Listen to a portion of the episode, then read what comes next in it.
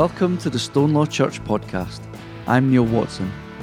And whether you are a regular worshipper with us, or whether you just listen to this podcast, I pray that the, the words of the message would be a real blessing to you and that it would bring you closer to God as you experience more of the love of Jesus in your life.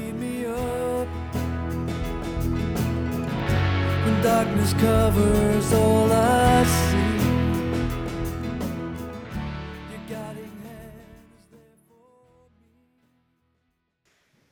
When I left music college at the age of 19, and as I awaited the, the clearance to enter into the civil service, something happened that had such a profound effect on our entire world.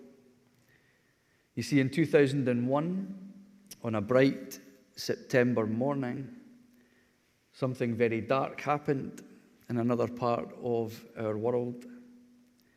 An event that changed our world forever.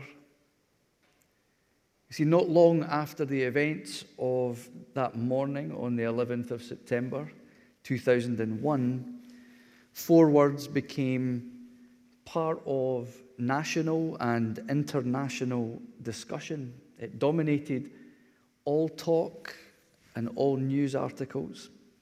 And those four words are weapons of mass destruction.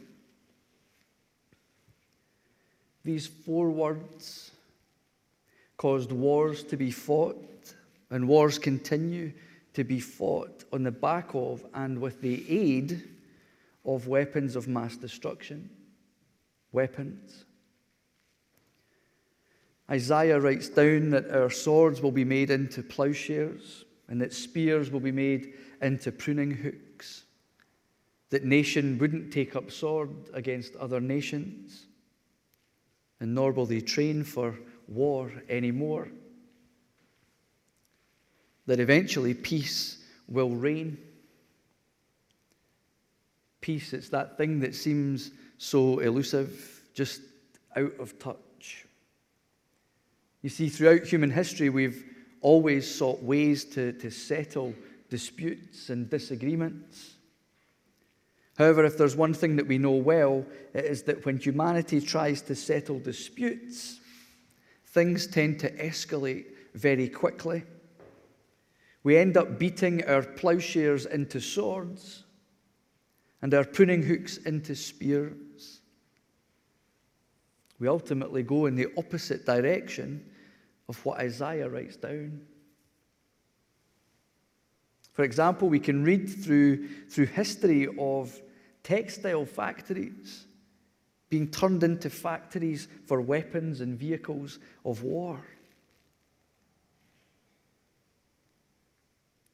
As we come here this morning, depending on our age and our family background, we might be coming to remember those who we don't know, people who we've never met. Or it may well be someone who is incredibly close to us, people that we did meet, people that we did love, those who sacrificed their life in military service. It might be a brother, a sister, a father, or a mother. It might be a close friend. For myself, I come here this morning and I, I come remembering a man that I never ever met. A man that I'd only ever seen in a photograph. A man that I'd only ever heard a few short stories about. For those of you who might be wondering why I highlight the letter H in my name, that I give you my full name, it's not because I'm trying to be fancy. But you're going to find out this morning why that H means so much to me. You see, my great grandfather, David Hood, was in the Navy during the Second World War. And his ship was sunk in the middle of the war. The whole crew died. And at the age of 13, my grandfather, my papa, became a man. As the eldest child, he was granted the chance to leave school that early in order to go and seek employment.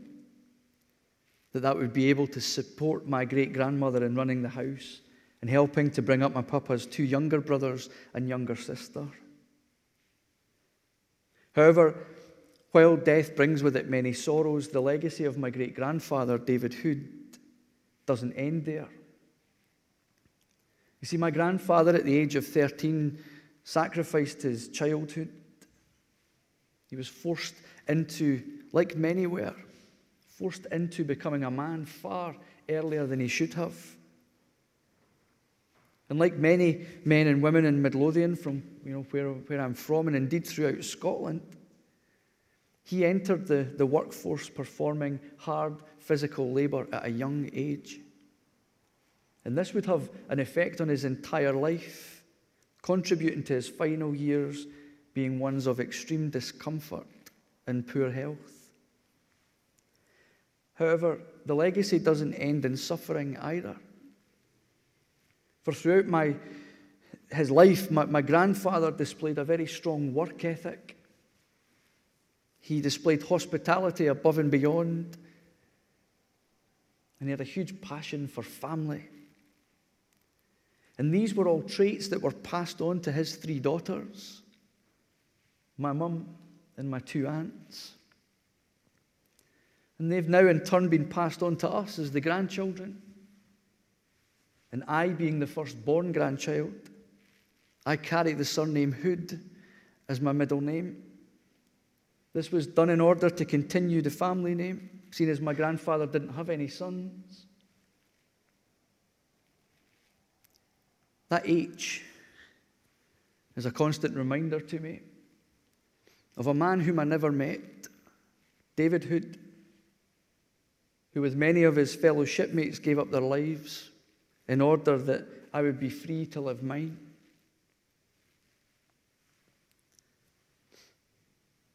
That's why I highlight it. It commemorates my great grandfather, a man I never met, but without whom I wouldn't be here today.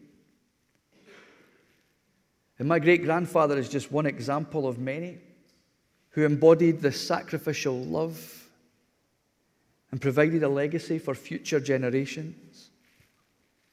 You know, those who have gone before us paid that ultimate price of laying down their lives to ensure that we would have a tomorrow. They deserve to be honored. So it's right that we come this morning and we stop to remember them. However, it's clear to me that in our remembering, we also need to honour their sacrifice by seeking new ways to deal with disagreements. That's why I felt drawn to Isaiah's prophecy here in chapter 2. See, Isaiah's been given this gift of prophecy, a chance to see a glimpse of the future that's spoken about in the book of Revelation where this new Jerusalem is established. The second coming of Jesus and God's promise to his people is fulfilled completely. But Isaiah also tells us that all of humanity will take their disputes to God so that they'll be judged justly. And it's only then that we'll be able to achieve this peace that we need. God is reminding us through his prophet Isaiah that there is hope in another way. That God's kingdom will reign and peace will become a reality. But until then, we stop and we remember. You see, this passage makes clear that his, this peace comes from having a relationship with God and taking things to Him. Isaiah envisions a world where, in our modern context, fighter jets in the air are turned into tractors on the ground. That we, as the church, the body of Christ, need to show the world the way to true peace. That we are constantly pointing the world towards our Lord and Savior Jesus, who is the Prince of Peace. That the church is the vehicle that God wants to use to help usher in more of his kingdom into our world. That's what we're tasked with. So often, the church is known for all the things that we're against. But our primary task is to point people to Jesus, the Prince of Peace. A few years ago, I saw a video on the BBC website. As I was preparing for this morning, I remembered it vividly. And I thought it would be good to watch it as part of our time together this morning. So we're going to watch a short video.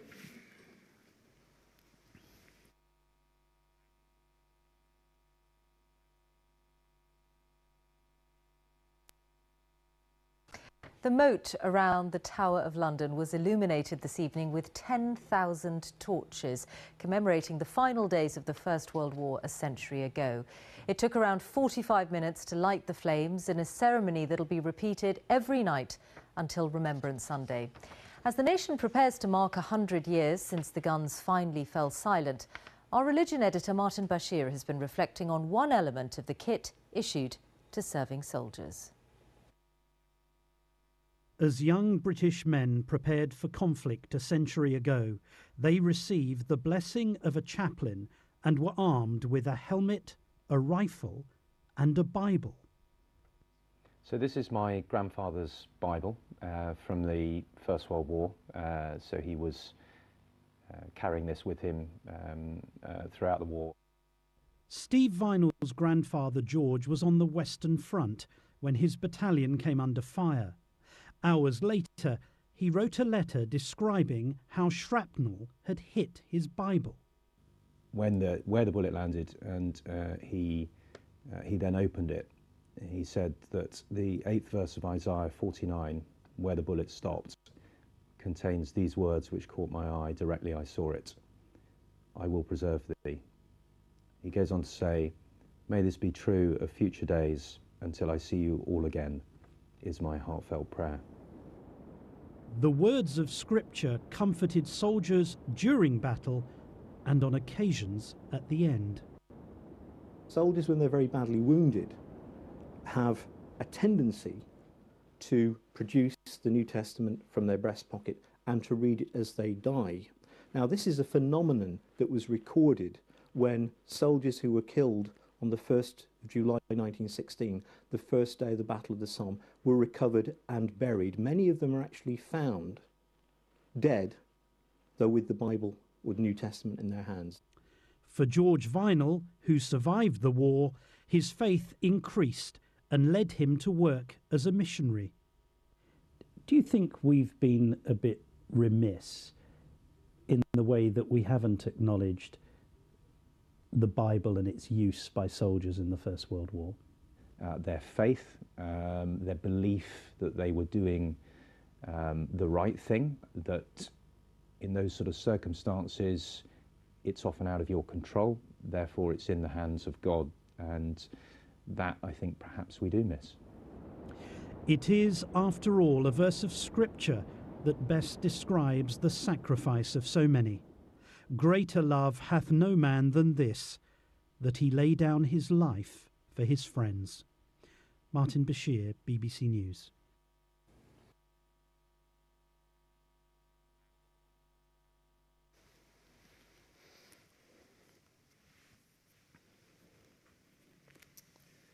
This video speaks of how important the, the Bible was to these soldiers as they find themselves in the trenches and how many of the, the fallen soldiers were found still holding on to their, their New Testaments.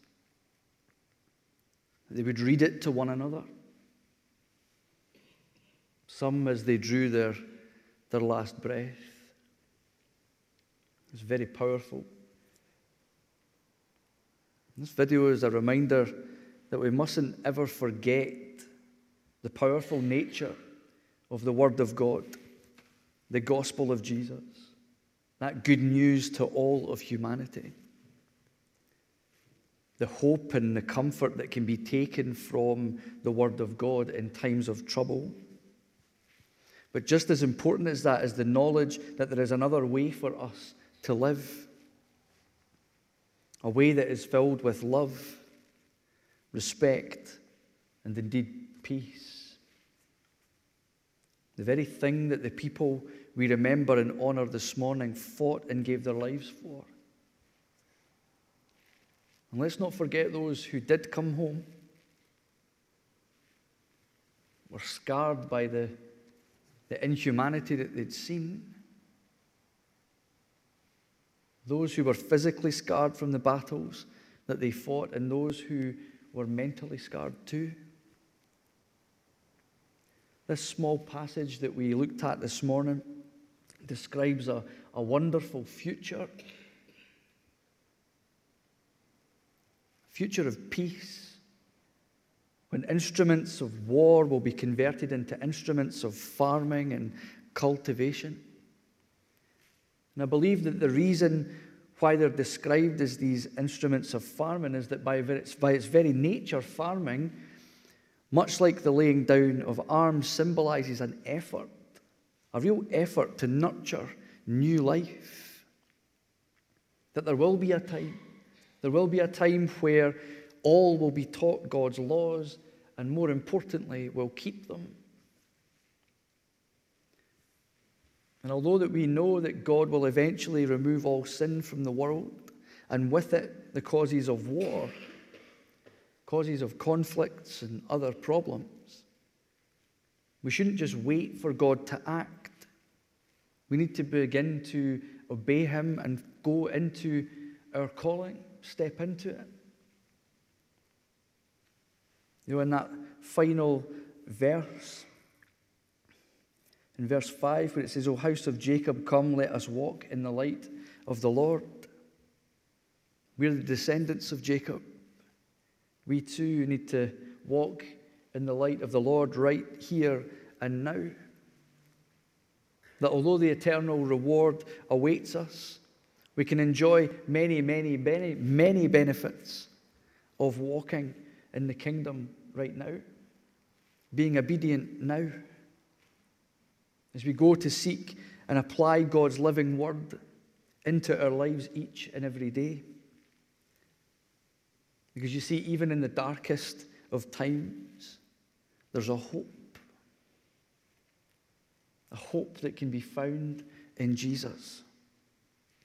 God had a plan from the very, very beginning. A plan that would bring his creation back into right relationship with him. And that plan was fulfilled by Jesus when he laid down his life for us all. We might have a hope for peace. We might even be sure in God's promise that peace will reign eventually. But as we come here this morning, let us also seek to walk in the light of the Lord. Let's seek to make peace a reality here and now. Let us honour all those that we come here this morning to remember. Let's honour them. Let's honour them with a, a way that is filled with love, respect, and the pursuit of peace. Let us pray. Father, we are challenged by the, the very nature of war. We know that there must be a better way. And we hope that that other way would reign here on earth and an end would be put to conflict. We give our thanks to all who are in active service as they put their lives in harm's way, and we pray for their protection. We long for the day to come that war would no longer be necessary. And we place our hope in you, giving thanks for the light of the world that is Jesus. But Father, we so often feel numbed with no idea how to proceed.